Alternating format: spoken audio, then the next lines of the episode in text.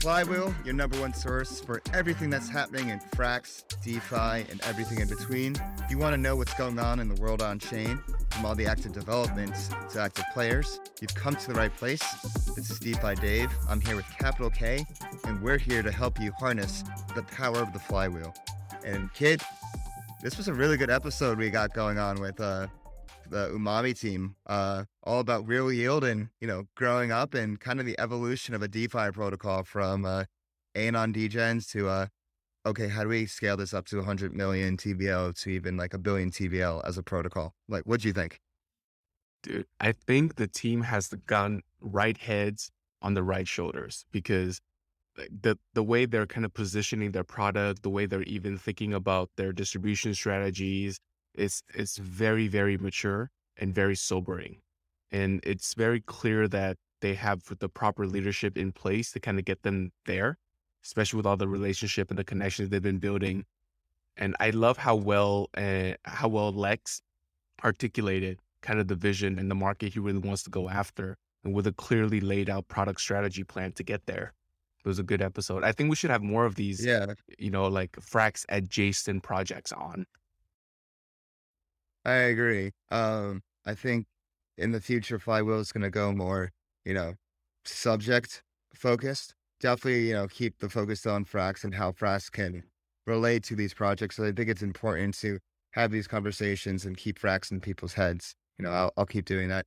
But it's important to be aware of other developments that are happening on chain and happening in DeFi, especially with Umami, because what they're doing is really important. And like all like the little tidbits of alpha, like I think this might've been the most alpha filled episode we've ever filmed. like Dude, with everything yeah. he was dropping. Cause I was like, yeah.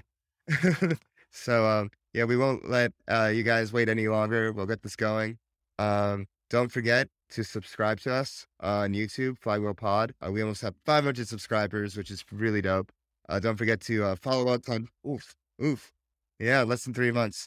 Um, And uh, don't forget to follow us on Twitter and on Telegram at Flywheel Pod.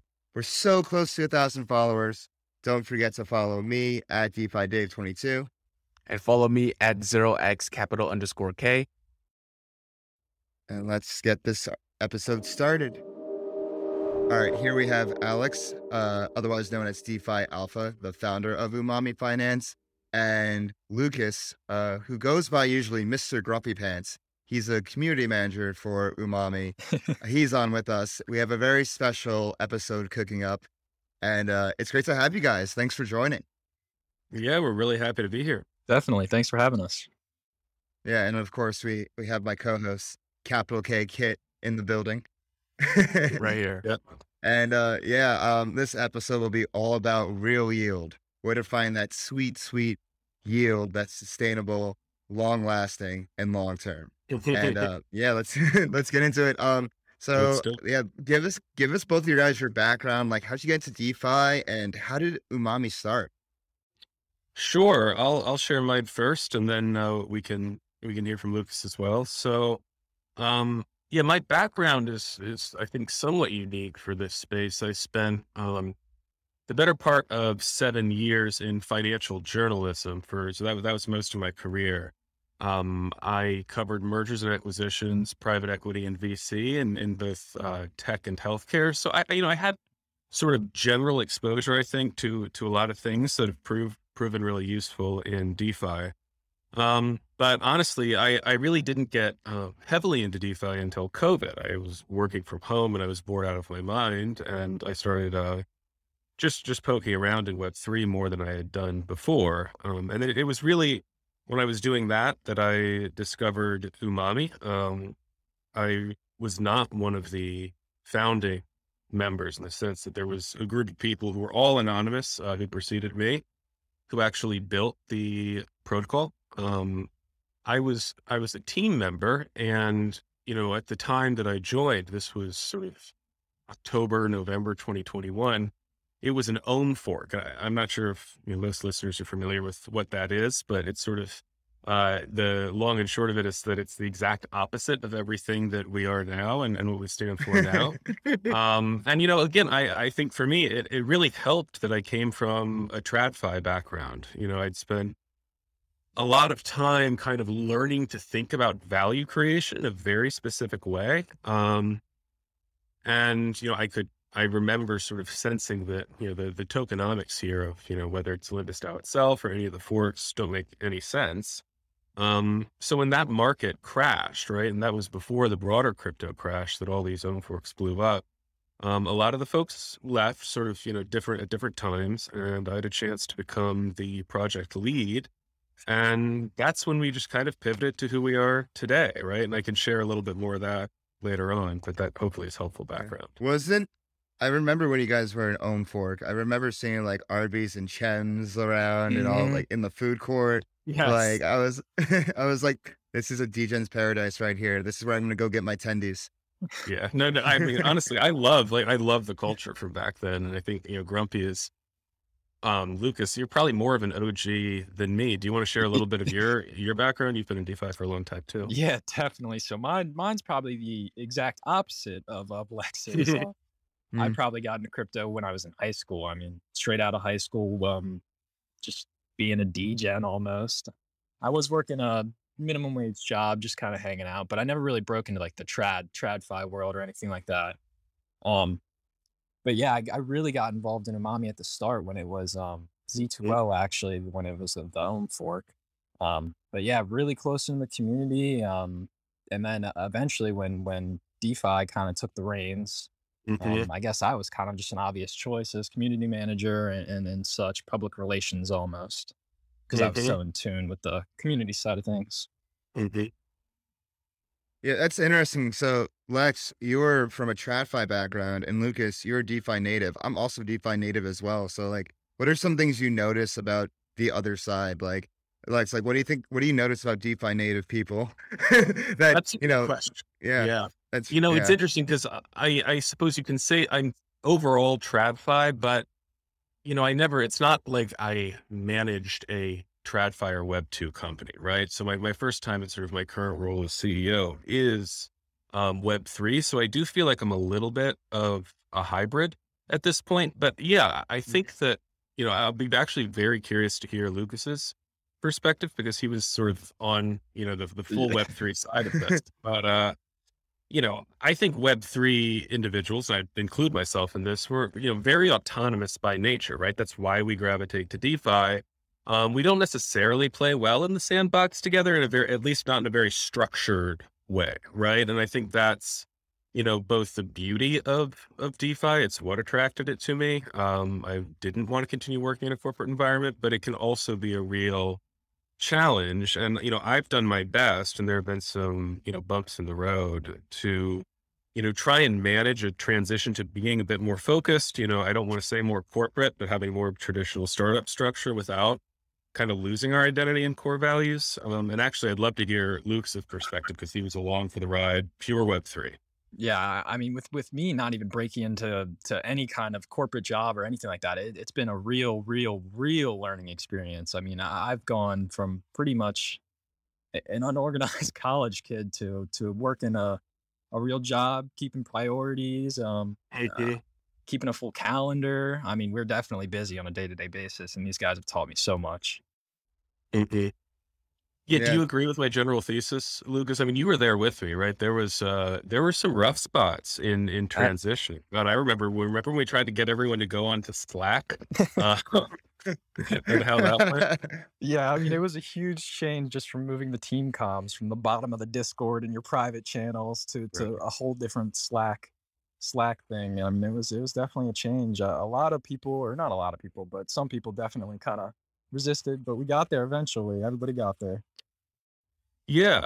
And you know what, I'll just share sort of briefly on that. I, I don't want to give sort of the, you know, false impression that Umami's values are sort of about the corporatization of, of Web three. So, you know, we made a transition to Slack because Discord wasn't cutting it.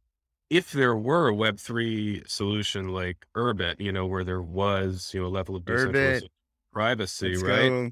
That, yeah. that yeah, if we could have, if Urbit was at the point where we could have adapted it to the use cases we were getting from Slack, we would have much preferred that, right? So I think mm-hmm. that, you know, the concept of what a Web three company looks like, um, you know, especially if it is focused on DeFi, not CeFi, is still very much in, in development. And I'm kind of excited to see what, what shape it takes. Yeah, it's still forming. Like, things are becoming mm-hmm. more decentralized. I like to think of stable coins in the same way. They exist on the yes. spectrum of uh, centralized, like U S D C, and mm-hmm. then you have completely decentralized, and then you have somewhere in the middle where it's like, but everyone's working towards that final goal of like being as decentralized as possible, and eventually, like, I see being being off the U S dollar and like its own independent reserve asset. But same thing with comms platforms, which are so vital and important, because that's basically the meeting rooms and like meeting houses that, you know, yeah. we all populate. And like, those are clearly centralized. There isn't a real decentralized option yet. And um, like, I mean, it's funny. I learned about Urbit the same time I got into Bitcoin and crypto.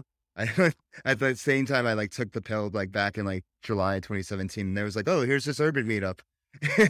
And I actually, in Long Beach, I remember going, I'm like, well, what is this world? Right. Yeah, no, that's interesting. I mean, one, one small thing I'll share though, this is just sort of a funny observation that we've kind of picked up along the way. I will say that in Web three, and I'm guilty of this as well, we, we often forget that, you know, there are more mechanisms than just protocol level decentralization to safeguard mm-hmm. things like privacy, right? So like, once we brought We, everyone was freaked out, myself including, included, about Slack. And this is actually also something that when I worked as a journalist, the uh, the organization I, I worked there as, it was also freaked out about, because of course they could get subpoenaed, and then, you know, um, regulatory agencies could access all their conversations. Um, when we brought on a legal advisor, he mentioned, you know, that you can create channels that are, you know, confidential by virtue of attorney-client client privilege and have, you know, N D As protecting them, right? Like, there are, in other words, there are these other levers that, uh, you know, we could have pulled all along to not be so um, kind of concerned about the privacy element beyond, uh, beyond just decentralization. But I, I think that that's still sort of something that Web three is figuring out. Mm. Interesting. Yeah, you're right. So, um, so, so, um, prior to this, I, I used to work at a DeFi fund, and the, the way we kind of operated was we had, we use Signal as the main form of communication. And then we just have like multiple Signal group chats across the board yeah. to act as each channel. So we try to Slackify Signal. Right. And then our, our defense against anything is that there is going to be a four week timer on all of these group chats. So if a task doesn't get done in four mm-hmm. weeks, it's done. So right, you, you better get the job done. That's pretty airtight. I'll give you that. Yeah. Um, yeah, I'm just a Telegram maxi, honestly. Yeah, I've been using yeah, Telegram. Telegrams. Yeah. And like before that, my like first startup, we were in Facebook groups. Like that's right. You told me that. Yeah. Yeah. A, a, f- a funny story about, I want to like, share as well. As well, going from like a traditional background, like Lex, I'm, I'm much more like you. I used to work in a private wealth management, then at a, you know, V C fund that's much more uh, Web two, consumer mobile apps, consumer packaged goods type. And then, you know, moving into crypto. And I noticed that a lot of these projects, they really want to like redefine the wheel and like reinvent the the, the wheel on like, you know, there are certain corporate structures, or rather some corporate practices that are, you know, been battle tested for decades. And it kind of works. Yes. You know, at the end of the day, it's all human collaboration. And, you know, Moloch doesn't discriminate between, oh, you were a, a corporate, then I'm I'm not going to mess with you. But if you're down, I'm going to totally mess with you. Like, no, Moloch messes everybody. It's an equal yep. opportunity, you it's know, well fucker upper. So like, you know, learn right. from both sides and kind of be flexible. You know, it's kind of the way I think about it. Yeah, no, exactly. To dive back yeah. into we, DeFi, we would be kidding like, ourselves too if we uh, thought if we thought that uh, Web three uh, projects would not become part of Moloch themselves at some point, right? In in a lot of cases. So yeah, no, I, I agree with what you're saying. Exactly right. You can never and, get um, rid of Moloch. I, Only yeah, push never. him in the background. Mm-hmm. Yes, yes, and yeah, uh, he will always rear his head. To dive back into the the DeFi uh, concept, I do want to ask, like, I mean, going from say, you know, Ethereum all the way down the rabbit hole to something like Umami or even own forks in general. Like, what was that path like? Uh, I, I'd love to hear from, from yeah. Lucas first and, and then uh, Lex after. Yeah. Yeah. So, I mean, me, I, I, I personally, I mean, I don't know how f- too familiar you guys are with um, Arbitrum, but I mean, I, I got into everything just because of N F Ts. I mean, that was really my, my foreground um, um, back a year or two ago, maybe three years ago, even I mean, I was back then. Um, But yeah, that's how I got into it. And then Arbitrum just seemed like a, a, a makes sense place for N F Ts. I mean, why why spend so much gas on on the mainnet when you can just go down to Arbitrum and spend maybe ten, fifteen cents on, on minting an N F T or buying or selling one? So yeah, I mean, that, that's just really how I found myself in the Arbitrum and then Umami. I mean, I think if you were early days in the Arbitrum, you definitely know what Arbis, Z two O, and uh, and Cheems are. I mean, you had to have known that you were there back then. Yep. So, yeah. And R B nine, yeah. Right? A hundred percent, yeah. R B nine. Don't, don't remind me. That's too good. Yep. How about you, Lex?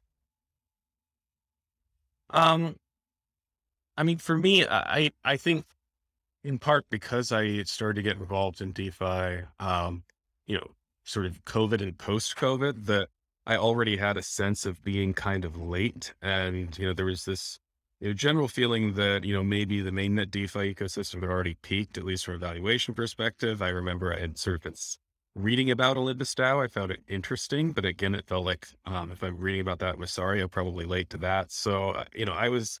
I kind of ended up uh, in, in Arbitrum because I was sort of chasing, um, you know, places where, where things hadn't been, you know, completely filled out yet. And then, you know, the irony was that Arbitrum was probably about, you know, nine months away from actually having its moment by, by the time I got there. But wait, you know, that was, did that we read my... the same Missouri article? Was it by Ryan Watkins?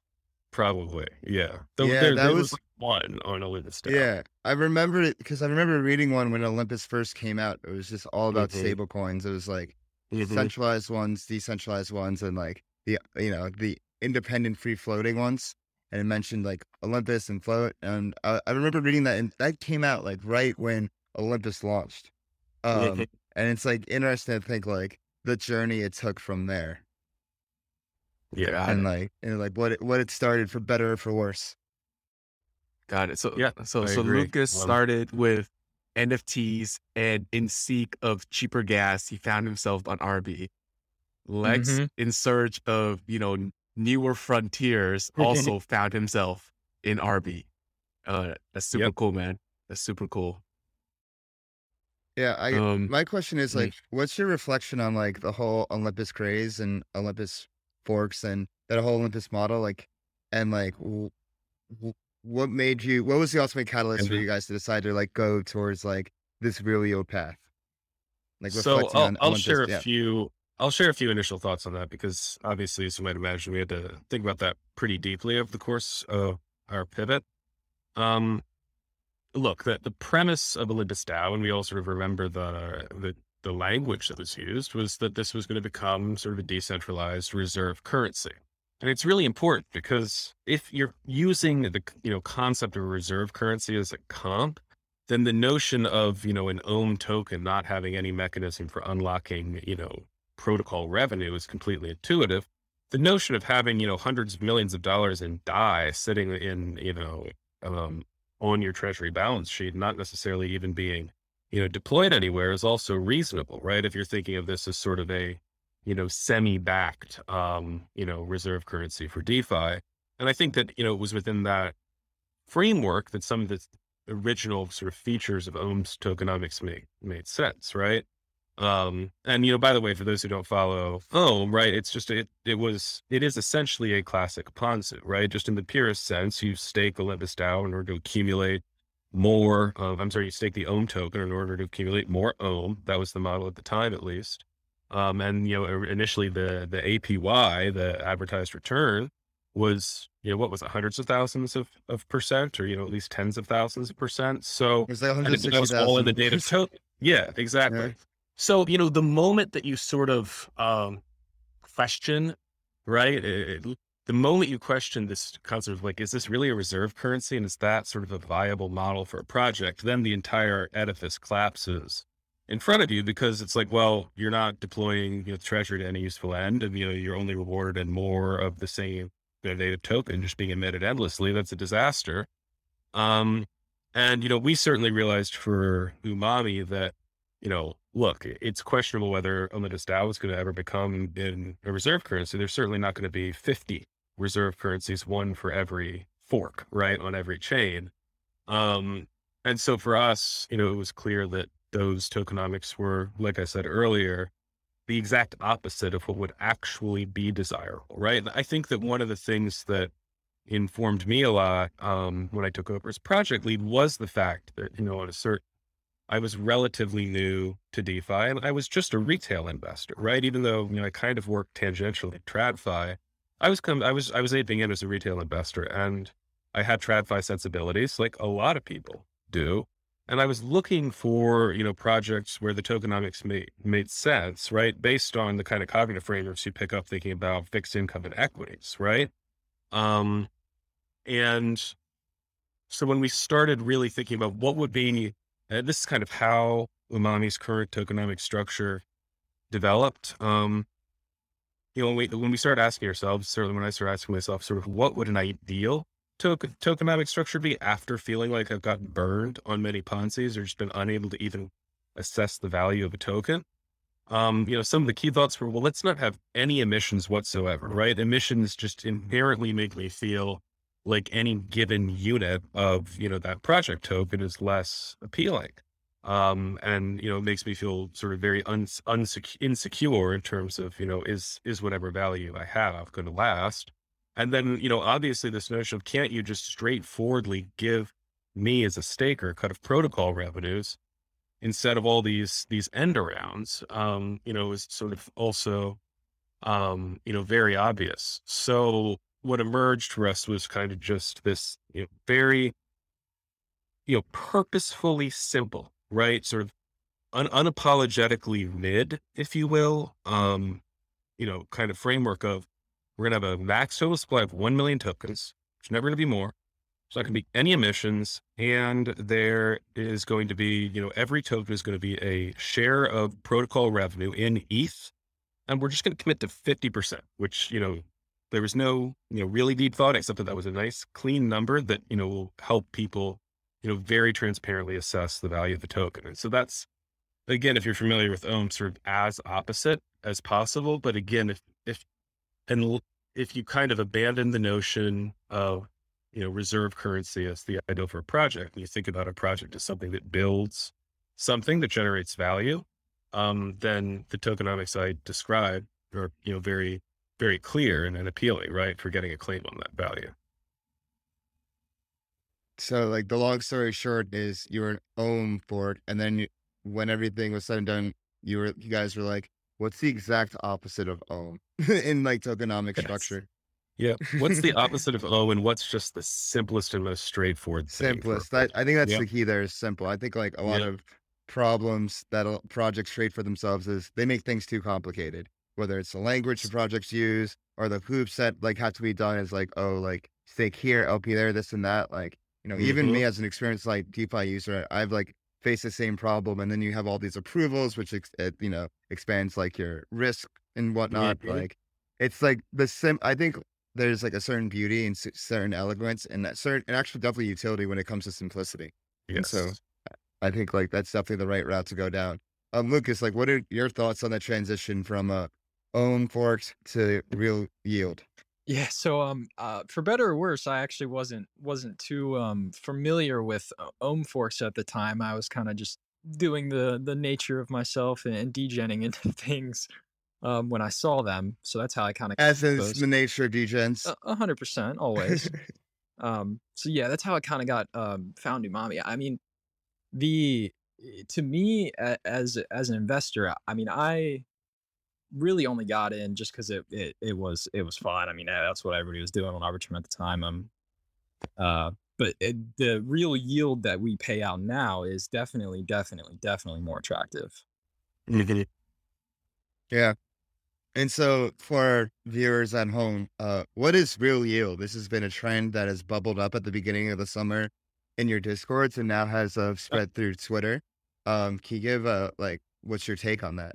Sure. Um, so yeah, we actually, I just confirmed today in response to a, to a Twitter thread that it was Lucas who coined yeah. the phrase real yield, right? In, oh. in a dialogue that he and I were having in our Discord with some of our community members. Right. And, um, I, you could probably sort of say it better than me, but, but Grumpy, do you have, or Lucas, sorry, his uh, Discord uh, handle is Grumpy for those who don't know. Um, but, uh, Lucas, do, can you give sort of some context about what made that sort of an appealing way to try and describe our value prop to the community? Yeah, I, I, just to give just to give everybody, I mean, it's not a new concept for Umami. We've been paying out um, real yield for with with E T H for six months now, I think. So it, it wasn't a real or a new concept for Umami per se. But just to give everybody some background, it was um, it was one of the nights after old old Duquan went off and um, old U S T kind of explosion. Everybody was kind of shooting the shit in our Discord, talking about it and mm-hmm. stuff. And and we were kind of comparing Umami to what that scenario was, and it kind of just popped up and made perfect sense. Uh, I mean, real yield. There's no really better way better way to put it. Mm-hmm. Yeah, and actually, I think that again, it's sort of like the way we were describing our tokenomics as opposed to Olympus DAOs, right? So you know, Umami's zero emissions approach, you know, as the opposite of Ponzu, it's it's real yield also kind of is the opposite of, of Ponzu yield. Um, and I think it's interesting because, you know, again, when when that phrase was first used, you know, like Grumpy said, we were shooting the shit and we were just trying to kind of, you know, articulate what we th- thought, you know, differentiated us um, to our community. And I remember, I think it was just on a call afterwards, Grumpy and I, uh, Lucas and I were talking, and I, I think I suggest, you know, why don't we try and make this a thing? Like, it's such a great encapsulation of our values and our, our value prop.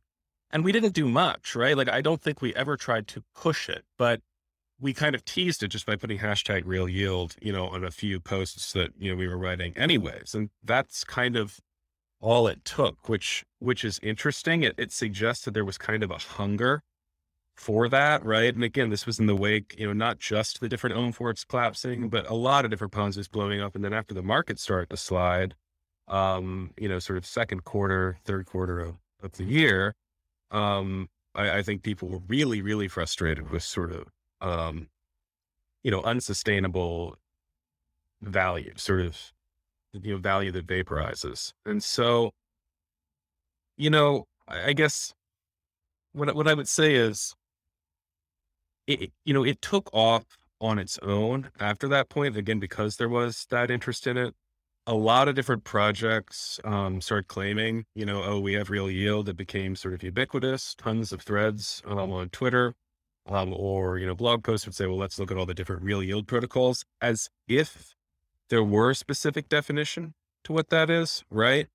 Um, and I think what's going to be interesting, and this might be a topic for a different conversation, but what's going to be interesting is, you know, eventually seeing that definition take on kind of a much more specific and narrow meaning. Because there, you know, one, I was reading a post, I think it was by uh, O X Sammy at Redacted. He made a, you know, a good point that there are projects that their real yield is they, they emit tokens to raise E T H, which they then shove out the door, you know, to their stakers. Well, that's just a Ponzu by another, you know, another structure for the same type of Ponzi Ponzi scheme. With extra so, steps. Yeah. Yeah, exactly. So I think that, you know, if it sticks, which I hope it does, because I think it, you know, the fact that we're talking about it's good for the sector, um, that it needs to now start having a bit more of a rigorous definition so that it doesn't become mm-hmm. susceptible to any, any old Ponzi just claiming that it, it is this thing that it's not.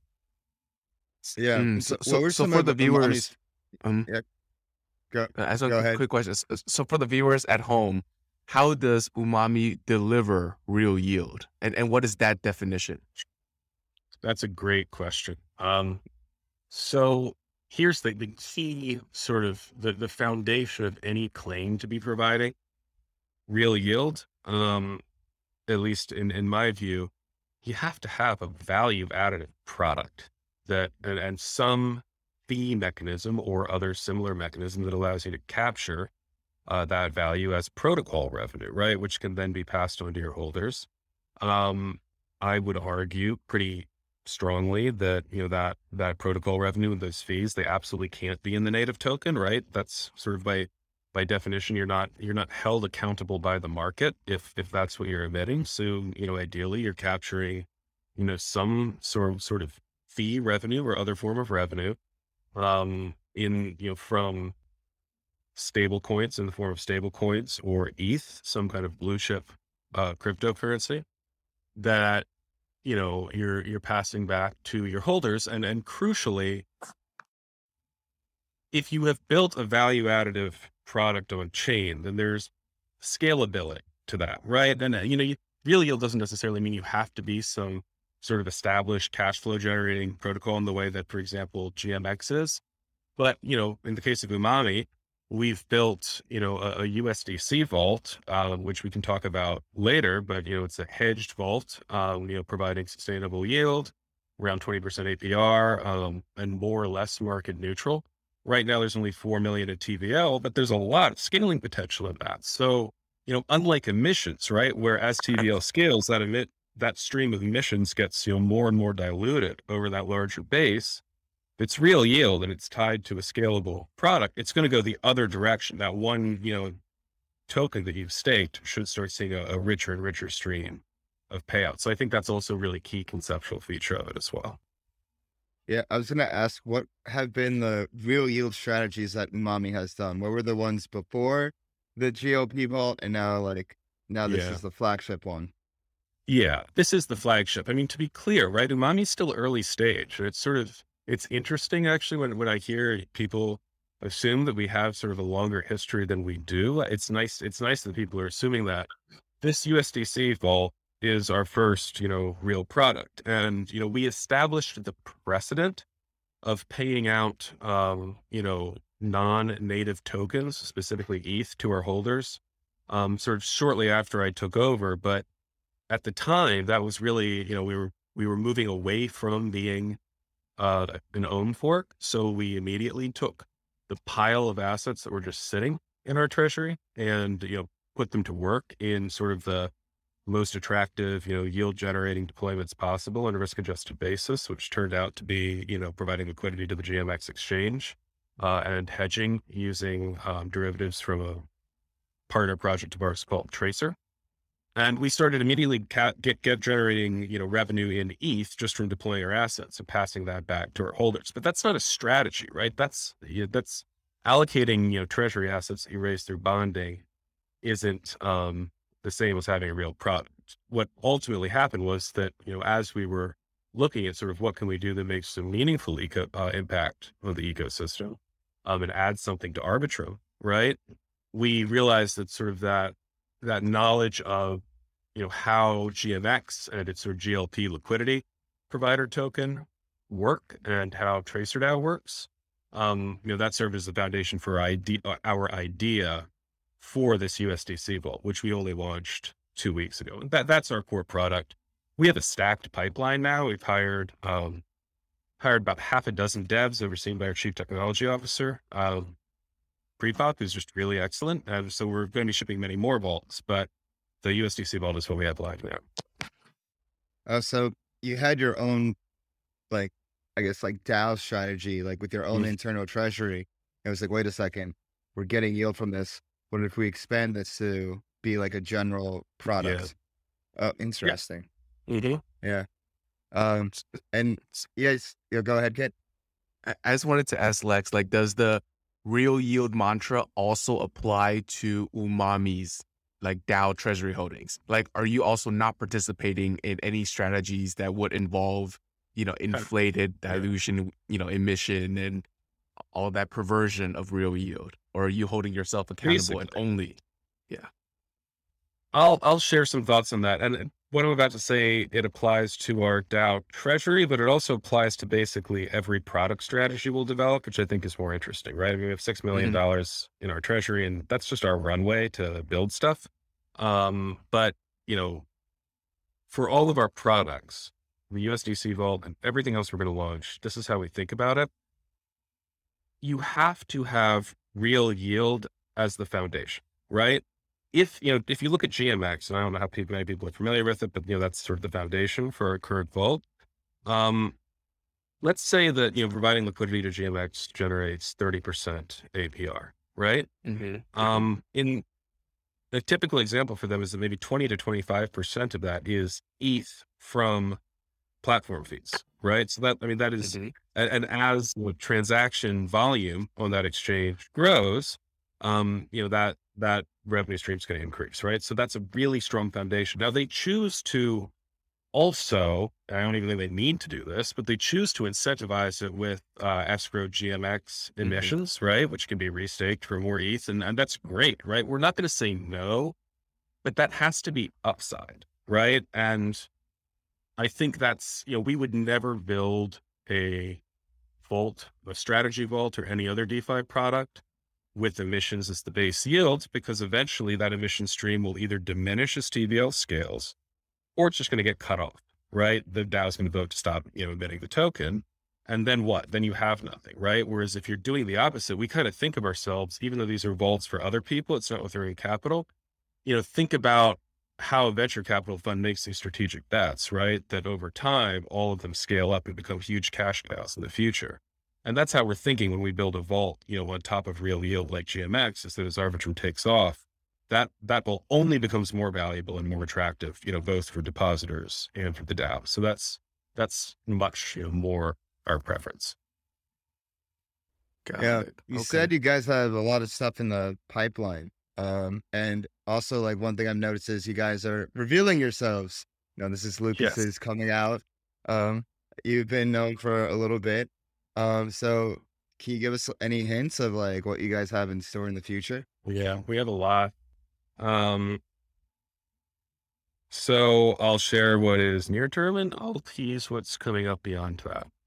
Ooh. Um, near term is take, you know, this core strategy we have, uh, without getting too technical, um, we found that, you know, the same basic, uh, you know, smart contract, uh, code and, you know, underlying, you know, partner projects that we use for the U S D C vault, they can be repurposed into two other um, vaults pretty easily, right? So we're building a vault that where the deposit token is E T H, the yield is in E T H, and, you know, whereas the U S D C vault is designed to be approximately market neutral, right, to replicate U S D C, um, the E T H vault would track the performance of of the Ethereum token, right? And we're going to do the same as well with Bitcoin. Which, by the way, I mean, we're, we're really pleased with the fact that we sort of developed this. Like I don't, I don't think any one person deserves, you know, all the credit, but the ability to deposit Bitcoin and potentially get twenty percent A P R in Bitcoin on it, right? And then to withdraw and then get, you know, your Bitcoin plus yield in B T C is, is pretty phenomenal. That's a very, it's very hard to find, you know, anything above low W B T C or regular B T C. Yeah, it would be W B T C. Yeah, okay. Mm-hmm. Yeah. yeah. Um, and likewise for E T H. So, you know, basically to, to kind of frame our, our overall product strategy, right? Because in this respect, we do think a lot more like a traditional startup. We try to think about things like, you know, target market, product market fit, for example. Um, we want to bridge, we want to be the bridge between DeFi and institutional capital, and not just crypto hedge funds. I think all of us, you know, I love crypto hedge funds. I have a lot of contacts there. Uh, I think most DeFi protocols have crypto hedge funds who are investors. The total um, A U M for crypto hedge funds is four billion dollars. That's really small, right? That is not a large enough market to build a substantial pro- project on top of. So you have to penetrate into what you call sort of crypto curious institutional capital, right? So that would be, you know, family offices, pension funds, and, you know, alternative asset managers who are willing to have some allocation to crypto, but are not DeFi savvy by any means. And for that market, basically from what we've learned, Bitcoin, Ethereum, and stable, specifically U S D C, but probably also Frax as well, for example, that's pretty much all they're comfortable with, right? So every strategy that we're building is going to be basically B T C, E T H, and stables. We're not even, you know, playing around with, um, you know, liquid staked E T H, you know, wrapper tokens as the primary input output token for these vaults. It has to be very simple. So we're going to have those three core vaults. We, you know, have a number of, uh, sort of follow on strategies to those core vaults that allow them to be, you know, considerably more scalable. Um, G- GMX will not be our only yield source, put it that way. Um, But what we're really excited about, and this is something where it's a little bit of alpha, what I'm about to share. But what I'll, what I'll share with you guys is, you know, we, we quickly realized that, you know, the biggest problem at DeFi, and it's, it's somewhat circular, right? We, we want to onboard institutional capital to bring new T V L into the space, right? But we can't onboard as much institutional capital as we want, because it's hard to build a vault that can absorb hundreds of millions in T V L, right? You end up diluting your underlying yield source. So there's only so many areas one can go in the greater Ethereum DeFi ecosystem. uh, to access really significant yield. Uh, I'm sorry, to, to be able to to deploy really significant amounts of T V L, right? To be able to absorb the hundreds of millions you would want if you're onboarding institutional capital. And let's let's not kid ourselves, right? Nodes, E T H two validator nodes are sort of the most obvious place to go in terms of pure T V L scalability. There's tens of billions locked mm-hmm. already. We could, you know, a billion dollars in T V L for us would be game changing, and that wouldn't make a dent in, you know, the the universe of uh, of E T H stake to nodes. So, not going to get to the mechanics of our product strategy. We it's it is not just another wrapper token that's been done. There's no point. Um, it is more institutional capital focused. It is going to be put in a pretty unique regulatory wrapper that I think is going to differentiate us a lot. It's the reasons we're doxed. It's because we have a pretty, um, pretty creative uh, legal and, and compliance strategy that's going to allow us to hit these markets. So that's going to be what we're doing next once we complete those B T C, E T H, and U S D C mm. vaults that we just described. Yeah, what will it take to get a, a Frax vault? I think we're talking at, uh, I think we're talking. yeah, that's so true. We'll find out, right? Yeah, that, that is true. Coming up. Um, yep. I think that'll be like interesting in expanding, uh, the use of Frax is, uh, you know, yeah. get yield on it. Yeah. That's right. And actually, Frax, I mean, I would be very interested. Mm-hmm. What? No, no, no. I, I just wanted to say, oh, sorry. Yeah, we, need, we need, we need, you are a man yeah. after my own heart when you say that we need to go after like n- other institutional like sources Absolutely. Of capital, and everyone talks about like the DeFi D gens and DeFi D gens. I'm like, you know, that is like a tiniest drop in the bucket, right? I I did right? an analysis of, of like the top ten in uh, university endowments. If you just manage their cash position, right? Only if you only manage like two yeah. percent or half of their cash position, you're already at the ten billion mark. And I'm talking about like the Harvard, Yale, and et cetera. And that's just their cash position, right? And we could process right. withdrawal within twenty-four hours. The only thing that would slow us down is your Swift banking mechanic. We can get you right. off chain immediately. So there's this huge, huge market there. Yeah. Um, and it's, yeah, I, I'm really glad you brought that up, right? I mean, DeFi has been cannibalized. There's so much we could talk about on that topic because DeFi has just been cannibalizing the same little pool of D gen and whale T V L for years now.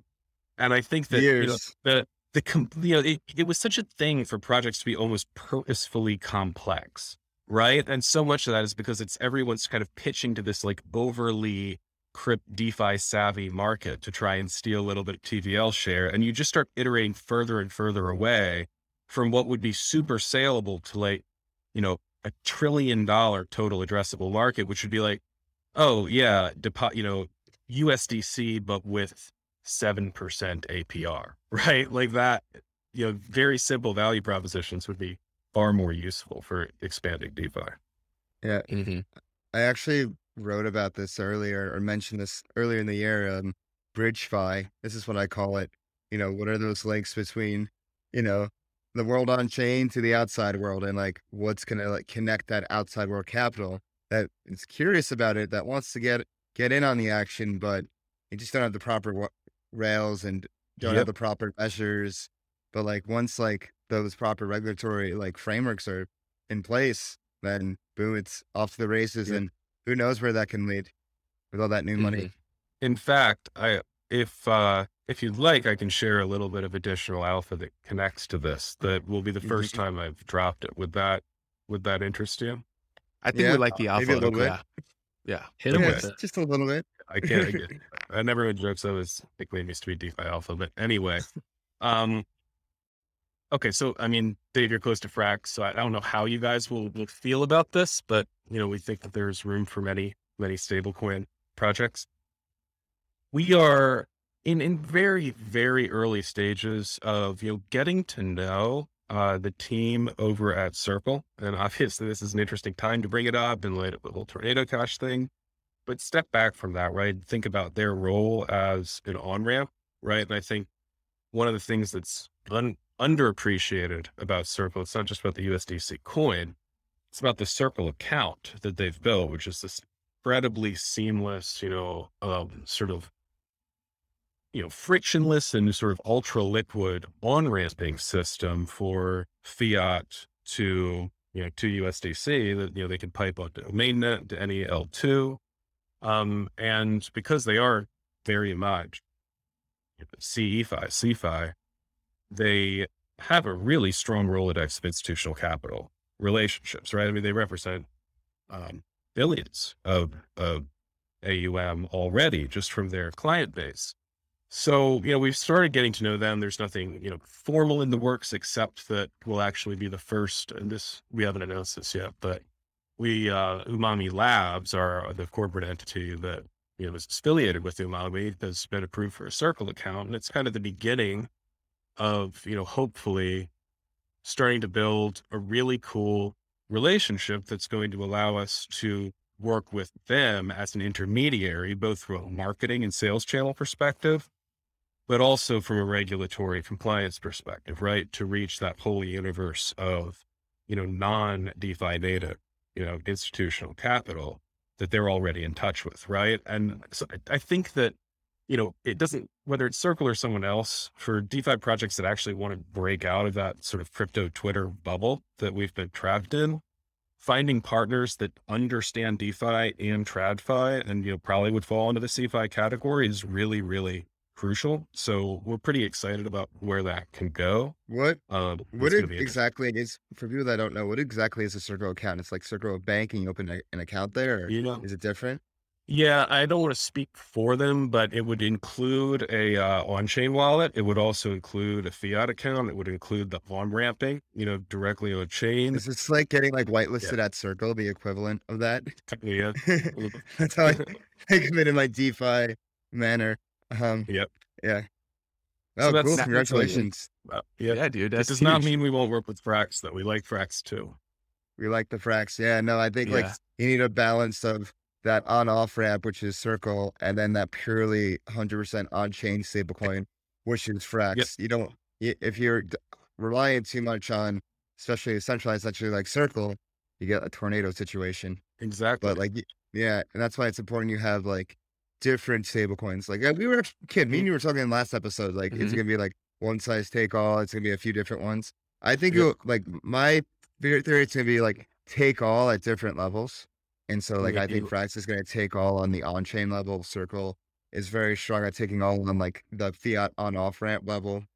Um, yeah. Yeah. I think that's exactly right. I also, I hope that both Frax and Circle recognize that, you know, they have a synergistic relationship with one another. It's not competitive because yeah. Frax is oh, of yeah. course backed by U S D C. So Circle mm-hmm. benefits as Frax expands. Circle is great because somebody needs to take the hit and be more centralized in order to get regulators to kind of allow them to get integrated into, say, retail payments, right? Or, you know, retail banking. And and we want to see that level of mass adoption. And then you also want a truly decentralized stablecoin. So it seems, you know, very complementary. Yeah, especially with Frax B P. Like talk about yeah, synergistic relationship. Yeah. As a random question. Let's, you know, what if you wanted to work with more of these institutions and CeFi and CeFi clients, and they look at the name Umami Finance and they feel like, oh, you know, I, I, I want more of a Fidelity vibe, or like, you know, some yes. old white men's, old white men's name vibe, you know, like how are you going to provide I mean, that, that sense of security for them? That's a great question. I mean, first of all, I, I might argue, right, that, that that path started being paved, you know, back with, I don't know, I can think of a really silly name for for a trillion dollar tech company like Apple, right? Like, how could anyone take that seriously, oh. right? Like, I feel like Web two kind of paved that path already. Um, and so that will be familiar. Fair. If anything, Umami is kind of, you know, less silly than you know, a lot of, a lot of very well-known Web two names. Um, But building institutional trust is huge, right? I mean, that is central to why we docs. That's why you're looking at my face. I'm calling me Alex mm-hmm. instead of DeFi Alpha. It's my anon avatar of a waifu. um, and, you know, having a real legal entity, um, having a, you know, chief legal officer with, you know, securities law background. I, I will say, you know, our executive team is overall probably about a decade older on average than, you know, most DeFi teams. And that's not to say that, you know, needs to be the case, but that probably in practice does help. Yeah. Um, mm-hmm. And then again, I think the truth is that there is a fascination with DeFi um, among, you know, traditional financial institutions. They think there's something there. They don't know what it is. And there are very few projects that are doing anything that, you know, a TradFi institution could even remotely approach or understand or partner with, right? And so once you get across the line in those areas I mentioned, um, with a legal entity and a docs team and, you know, more seasoned professionals who can kind of present things in a way that's recognizable uh, and trustable to TradFi, then it's amazing how quickly, you know, it's like being magnetic, right? Because it, it's still fairly unique and they do want exposure to the DeFi space. Yeah. How do you balance um, this this path that you're taking? It sounds, seems like you're t- walking this tightrope in a sense. And on one side is, you know, you're building out your BridgeFi, you know, kind of mm-hmm. sector of Umami with Umami Labs, these relationships, Circle and whatnot. And on the other side, you have this DeFi native part of Umami that had, you know, where it came from with Arbis and Chems, and also like the culture of it, a culture of DeFi and on chain and being degen and yeah. whatnot, that degen ethos. Like, how do you balance that all out, like out and make sure that like you don't tilt too much towards one way? That's a really good question. I'm glad that you asked it. That's probably, um, for me personally, that's the question that just kind of, you know, philosophically is rolling around in my head most more than anything else. And, you know, part of that's because I'm not just attracted to this as a money-making venture personally, right? Like I chose to defect from the corporate world and get involved in DeFi because I authentically believed in what I was building. I've been having these conversations, you know, recently mm-hmm. with a number of people. Um, so here's, here's how I think about it, right? All too often you come up with an innovation, you know, like DeFi that has potential to be transformative, right? And to, you know, really powerfully address a lot of, you know, major social and economic problems that people have been talking about for a long time. But because it is so caught up in this kind of, you know, purism, both in terms of its team structure, in terms of, you know, the, the nature of the projects and, you know, its sort of insular culture, you only end up reaching a tiny number of people, right? And then what good is that? If you actually believe in DeFi, don't you think that, you know, trustless, permissionless, decentralized smart contracts, you know, backed up by, you know, mainnet Ethereum security should be at the center of, you know, transactions that, you know, everyone does, right? Not just a few, you know, crypto Twitter degens. And to get there, you know, that's where you need, that's why, and this is, I'm, I'm obviously biased, but like, this is why I love Umami, is that we are this odd hybrid. We are crypto native, right? We emerged from it a non project, you know, it was an own fork with, you know, waifu memes as its marketing strategy. But, you know, we have also a lot of people who have deep TradFi experience, you know, at a pretty senior level. And, you know, I think that we're, you know, the truth is like CeFi in many cases, it can't do what we're doing because it just doesn't know, right? It's people who just, you know, I don't know, they just got out of an M B A, or they just, you know, left uh, Web two or TradFi, and they don't have that DeFi native experience. So, you know, we can build true, you know, DeFi smart contracts and, and understand what that means, um, and create off-chain regulatory compliant legal entities with the docs team that can, you know, market it to institutional capital. And that's our goal. And I, it's really important. Like, you know, we don't, at the end of the day, that what DeFi can live without some of its meme culture, although I like it, right? Like that's not what is central to who we are. It is the, the technology itself and the ethos of decentralization as well. And I think that Umami can advance those things and, and not sacrifice it at all, but also reach a much, much larger uh, group of people. Lucas, what wow, do you thank think? You. Yeah. Yeah. I mean, we definitely, I think, at least from my experience in this space, have definitely been one of the the pioneers of, of making this tra- transition from from one extreme to the other. Um, but we do we do a pretty good job of keeping the keeping the vibes going in Discord and stuff like that uh, all the time. I mean, we're in there twenty-four seven, you know, talking with everybody, hanging out, just kind of vibing in the Discord. So I feel like we do a really good job with that.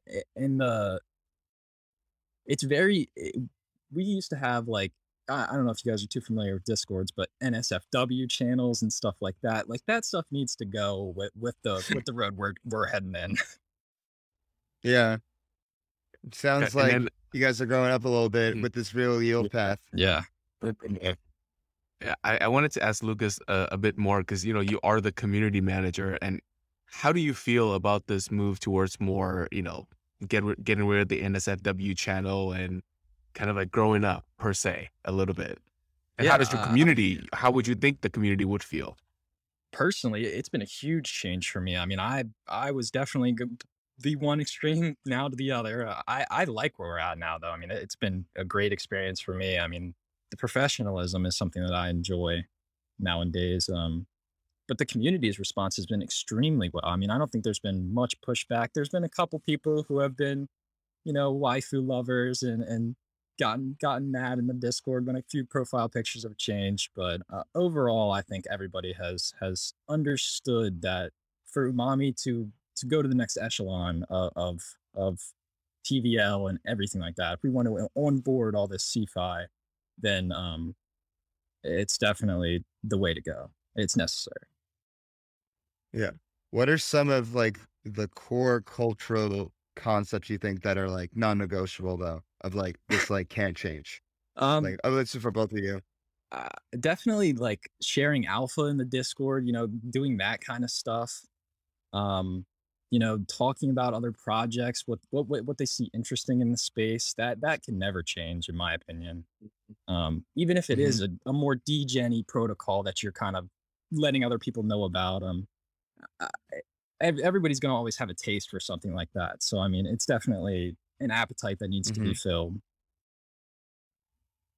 Yeah. yeah. And I, I guess, you know, if we're talking about, you know, just cultural, you know, features of, of Umami, and I'd be curious sort of to, to hear your thoughts as well, mm-hmm. Lucas, but like, you know, one thing that is true, like even when we were talking about real yield, that, that was not conscious marketing on, on our part. And I'm not saying we would never do an advertising campaign or something that at some point, but I, I do feel like one thing that Umami's had going, and, you know, its team and community have going for it, is that we, if, if DeFi, you know, sort of on the protocol level is supposed to be censorship resistant, I've also felt that, you know, that ethos does influence kind of the, the attitude of our team. We don't have, you know, completely sanitized profiles, even though I've put my, you know, my photo up, my actual name.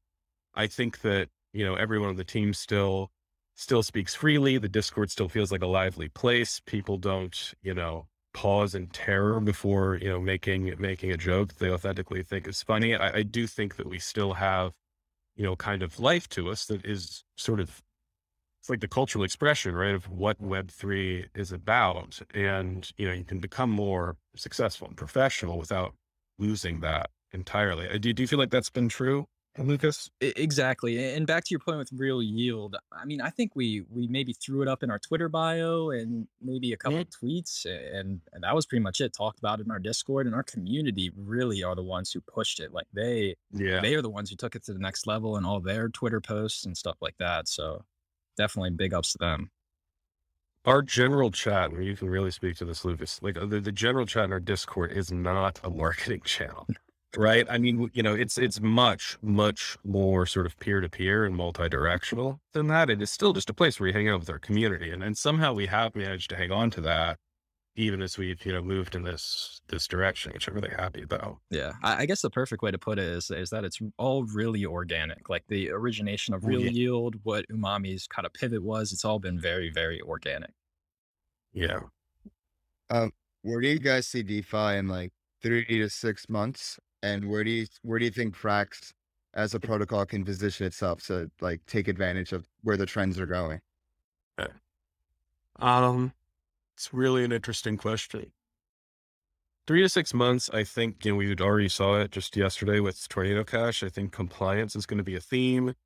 I think that the, I think that the myth that, you know, and non DeFi protocols are, are truly decentralized and sort of not at risk from, you know, the kind of thing we saw with, with Tornado Cash recently. They're not, you know, facing regulatory compliant or, or compliance risk. I think that myth is going to kind of um, you know, lose, lose sway. Um, I think that, you know, combined with, you know, the death of Ponzi's, um, you know, which we saw uh, just with the recent market drawdown, it's going to lead to an environment where there's a pretty big shakeout, you know, throughout the space. And, um, a lot of projects are going to go under.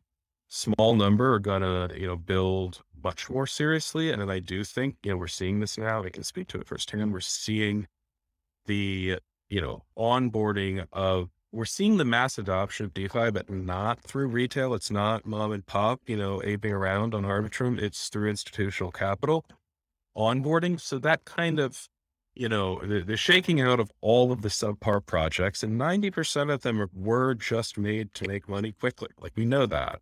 Um, you know, ten, you know, the ten percent that are serious and that are willing to develop some kind of compliance strategy in most cases are, you know, really building seriously and focusing on things like real yield, like we've talked about, you know, having real business models, uh, and then seeing that institutional capital, uh, come into the space. That's going to be probably the biggest theme over the next six months, uh, in my view. Frax, um, I will comment on your, your regulatory compliance strategy. I think that's going to be going to be quite interesting. Um, you know, I, I obviously, right, we've spoken about the fact that, you know, Frax is still, you know, heavily backed by U S D C. So, you know, that, I think all of us need to acknowledge that we have our centralized fail points that, that we are exposed to, and we need to have a strategy for dealing with that, right? Um, and we need to figure out how do we succeed at what we care about, you know, while doing that. So I leave that to Frax. Now, that being said, I think that the real critical thing that has to happen here over the next three to six months is that as we institutionalize, as we professionalize, you know, get regulatory scrutiny, onboard institutional capital, we still need to remain DeFi. That's non-negotiable, right? We need decentralized alternatives. We can't just give over to CeFi, or else there's no point in having gone on chain in the first place. Mm-hmm. So that is, that's where Frax can thrive, right? If, thra- if Frax, just as a, as an example, could come up with a regulatory strategy, could do what Umami DAO did, right? Be located in the Caymans and, you know, not actively market to the U S, but still have, you know, a decentralized, censorship resistant stable point in circulation. Um, you've now kind of acknowledged the regulatory environment. You've um, done the ecosystem an enormous service by having an alternative to more centralized stable points potentially. Um, And, you know, I think that, you know, finding that, that position and figuring out how to deal with all these changes while still really, really remaining loyal to what DeFi is about, is going to be kind of a defining feature for all of us. I I think to, to respond with your, the Frax U S D C yeah. backing comment, because we do get that a lot. Um, Frax is not directly backed by U S D C. It's backed mm-hmm. by L P tokens from like Curve and sure. Uniswap and, you know, the investor A M Os. And so Circle would have to blacklist those contract. Uniswap contract, the contracts themselves, yep. which would be detrimental to Unis. It, like basically DeFi would have to fail first before Frax would go down. That's a really interesting. Yeah. yeah. And then Sam had okay. a really interesting point in the Telegram earlier about the Maker P S M modules, which are basically isolated U S D C vaults with what they're swapping. And mm-hmm. so like Circle can just target the P S M module, and that is like detriment that, and it's just U S D C in there. So that's like pretty detrimental. It's not going to affect anything outside the P S M module. Yeah. So that's, that's like, that's an interesting design choice by them. Um, so yeah. it, yeah. I think I, it's like, I was yet to, yeah. you, you know, yeah. better than me. So like your, yeah. own, your protocol, this, this is why we have Flywheel. yep, yeah. To educate a big, a big piece of it. Um, yeah. I, I know we're yeah. running up on the tail end here, but I, I'd love to get really deep into the Umami U S D C flagship product. Could you E L I five okay, yeah. and explain it to me how it works for the people at home? Yeah, I'll, I'll explain it. I know we're getting close to the end, so I'll explain it as succinctly as possible. So the U S D C vault is built on top of two partner projects of ours. And again, you know, that concept of real yield is at the center of it. Um, so its primary yield engine, right? The source of the real yield is a decentralized exchange called G M X, uh, one of Arbitrum's flagship projects. We we really like them. Um, G M X has, Jesus, I think they've generated fifty million dollars in protocol revenue denominated in E T H, right? No, no inflation for, of their token for this. fifty million dollars in protocol revenue from exchange fees and, you know, also trader liquidations since they launched. Um, and, you know, they, they're growing really fast. So they're scaling liquidity. So they have a need for people to provide liquidity to that exchange. And that's where our vault comes in. Um, if you were to do that, if you were to provide liquidity directly to G M X, you would be acquiring this token called G L P that is kind of this unusual index of stable coins and also B T C and E T H and, and also a little bit of Uni and a Chainlink. Um, and so obviously that's kind of a, a hairy asset in the eyes of a lot of investors. So um, we came in and we built this vault where we offset the market delta, right? The exposure to market volatility from the E T H and the B T C um, that, you know, it's on their on their exchange and in their liquidity pool. Um, we offset that using Tracer DAO's perpetual pool tokens, which are these really interesting, um, permissionless, uh, hedging, decentralized hedging products that never liquidate. We don't need to get into the mechanics of that, but perfect for a vault like this. Um, so, you know, by, by, we developed a pretty unique model. We back tested it for, you know, we have thirty days of back testing data on it before we went live. You know, we, we pretty much came as close to perfecting our hedging strategy as possible for this vault. And as a result, we engineered something where you can essentially deposit U S D C into the vault. And we could do a Frax version of this vault too, uh, Dave, but deposit U S D C uh, and it gets allocated G L T, risk is hedged out, and it remains, you know, pretty much it tracks that market neutral performance of U S D C. It is, you know, not perfectly delta neutral, but, you know, within a percent. Um, and it generates twenty percent A P R, right? On this mark, you know, delta, nearly delta neutral risk hedged U S D C strategy. And crucially, because that is from the revenue from the exchange, that A P R is in U S D C. So you put that, you know, deposit U S D C, one year later, you get your principal plus twenty percent A P R in U S D C. That's the goal of this strategy. So that's, that's what we've created. I mean, we're pretty, pretty happy with how it's gone so far. Got it. And that twenty percent yield comes from, you know, as if you deposited the G L P into G M X to earn that, you know, thirty percent, and then you hedge away that Bitcoin and all the other, you know, market risk, which brings the yield down because yep. it costs to hedge, and you kind of net out about yes, twenty percent is, is pretty much how yeah, the vault works. Yes. That's, That's correct. And what I'll add again, you know, as long as the foundation of the vault is real yield, we're not opposed to some, some token emissions just to augment mm-hmm. performance. Tracer's a really good partner of ours. We have helped them more than double their T V L since we launched this vault. And so unsurprisingly, they've incentivized it with Tracer, which we market mm-hmm. swap for U S D C. If Tracer's okay with that. Right. So that actually uh, helps offset the cost of hedging. Right. And, and then you market swap the E T H fees from G M X to U S D C as well, right? Yes, everything gets, if you withdraw, everything gets collapsed back into U S D C for you when you withdraw. Got it. I think the last piece of um, this U S D C vault that just makes it a, like a bona fide product is insurance. Because, you know, all yeah. the CeFi and all the CeFi people, like all this sounds great, but it always ends on the crux of how do I insure this? You know, always. Yeah. Maybe if you have like some options protocol that comes out that can offer the insurance. Yeah. So actually we have insurance, um, through, uh, Risk Harbor. Uh, we have, we're, Risk Harbor has approved us, and they're going to be launching an insurance vault on Arbitrum. In fact, um, it's another interesting thing to think about what stables could be used for that vault. Um, but you know, they've, they'll be providing insurance permissionlessly uh, where it pays out, you know, if, if this vault were to drop below zero point nine five U S D C, if the, the value gas up your deposit, Uh, it would pay out permissionlessly. So we're going to have that set up imminently as soon wow. as they launch their uh, Arbitrum insurance vault. And then Insurace is doing, you know, they're more, uh, they're a little more centralized. They're doing a uh, formal underwriting process for us that should be done in several weeks. Yeah. And are there any other strategies that Umami's cooking up? Like, um, you know, do you see anything with options, protocols? Yeah. Do you see anything with like, you know, maybe even some E T H two yield? Like, yeah. Yeah. So look, we've thought about it. We've thought about everything. Um, remember that we're basically just not going to build something if it can't scale to one hundred million T V L, because it's just not worth it um, on many levels, certainly if you're onboarding institutional capital. Uh, and we always want these very simple core, you know, blue chip uh, token exposures, U S D C, B T C, and E T H as the basis of all of our strategies.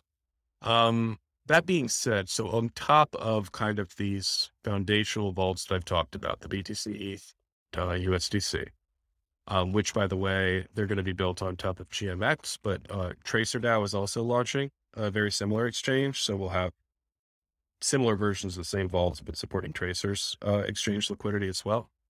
Um, we're also going to have a more exotic vault called a skew farming vault. Um, it's an important part of our ecosystem because it provides liquidity to these Tracer hedging pools that we use. And the potential returns are very high, and it's, it's true delta neutral because you're, you're not taking any specific, uh, bet on the market, but you're providing liquidity to either the long or short side of the pool, depending on where there's a need for liquidity. Um, we're very excited about that. I, I know Tracer is too, because it'll be really good for them.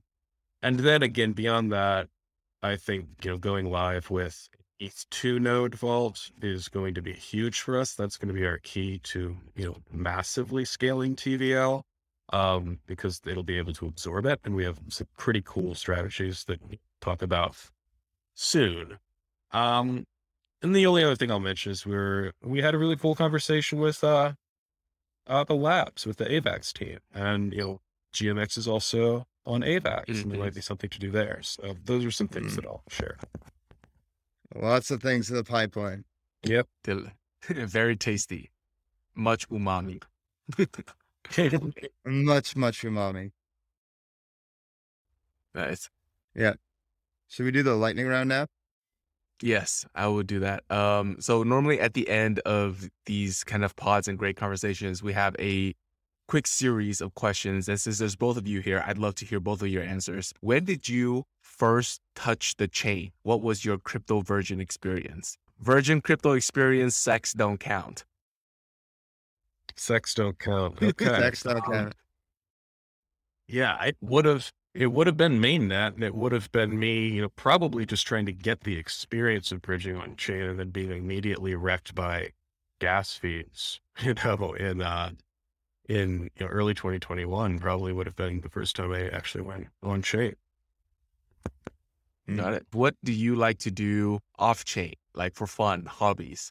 I wish I had time for hobbies right now. I've been working for ninety hours in whatever, you know, whatever fragments of self I once had have largely been given to DeFi. But uh, yeah, I, I, used to, I used to run marathons. I used to to to box just to, for more for fun on an amateur level. Um, and that's, you know, but a lot. Yeah, again, I, I haven't had time to think about hobbies much in a while. So what's your favorite cuisine? Go for this thing. Although um, a really good dry aged steak. Done, done properly is, is very hard to argue with. Yeah. Are you guys coffee people or not? I'm massively coffee. Yeah. I, oh yeah, no, I, I would, I'm more of a Monster guy, although I will do, Monster. I will oh, do okay. Red Bull, but, uh, you know, Red Bull is kind of a scam because it's not, I'm joking, but like, it's not that caffeinated, right? So if you're going to go for an energy drink, I, I always advocate for Monster or, yeah. or Rockstar. Yeah. My, my personal favorite, actually, my guilty pleasure is the Java Monsters, the coffee Monsters. They're, they blow Starbucks out of the water. When I was actually driving across the country doing like overnight drives, like, I just drink two of those and just like be amped up, and and they would like taste they would like taste like coffee. The, the Starbucks ones are disappointing; they just taste like sugar. It's just like a, but like Java Monsters has that real coffee taste. Never tried that, but, but um, uh, Kit, what about you? Okay, I am coffee maxi. If I don't do coffee, I do the yerba oh. mate, but not the can, the actual tea itself, because the can is just full of sugar, yeah. right? Um, mm-hmm. But those are kind of two things that I kind of flip flop between. Uh, and then this, this, this last question to close it out here is, if you weren't in crypto and working in DeFi, what would you be doing with your professional life? I mean, maybe I would be back in journalism in some form. I guess writing about DeFi wouldn't be an option in, in, in this, but, um, maybe working independently as a journalist would be the closest thing to. Do you ever, do you ever see yourself going back to journalism? No, probably not. Um, we'll see. I mean, I think what, what happens, right? The beauty of sort of what we're all doing is, you know, if you're sort of, if you're doing something completely original and new, like DeFi, you're always going to have chances to kind of, you know, write about what you've learned and, and sort of share that with people. Oh, yeah. I'd like to keep doing that. I don't know if I'd be, be a journalist again, because why would I, why would I do that? Yeah. yeah. Lex doesn't want to write about All great right. men. He wants to be great men. yeah. Awesome. Well, this yeah, has been super fun for me. Yeah. Yeah. Yeah. This is a good episode. Thanks, guys. Episode, and thanks guys. for staying awesome. stay true to the thanks. culture and pushing things forward. All right. See you guys. Thank you.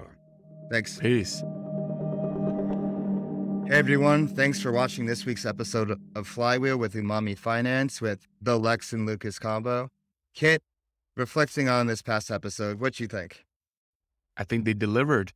I think we gave a spotlight onto projects in the DeFi ecosystem, and especially one on Arbitrum where Frax really wants to grow. I think we did a good job on giving them their spotlight and for them to talk about what they're building. Very excited on the path that they've chosen. And there's a quite a drastic shift from an own fork to an institutional product. Yeah, talk about a glow up. Yeah. It'd glow up. Yes. And also, yeah. Also, um, big announcement on the Flywheel front. We are going to have our sixty K grant from the Frax DAO passed.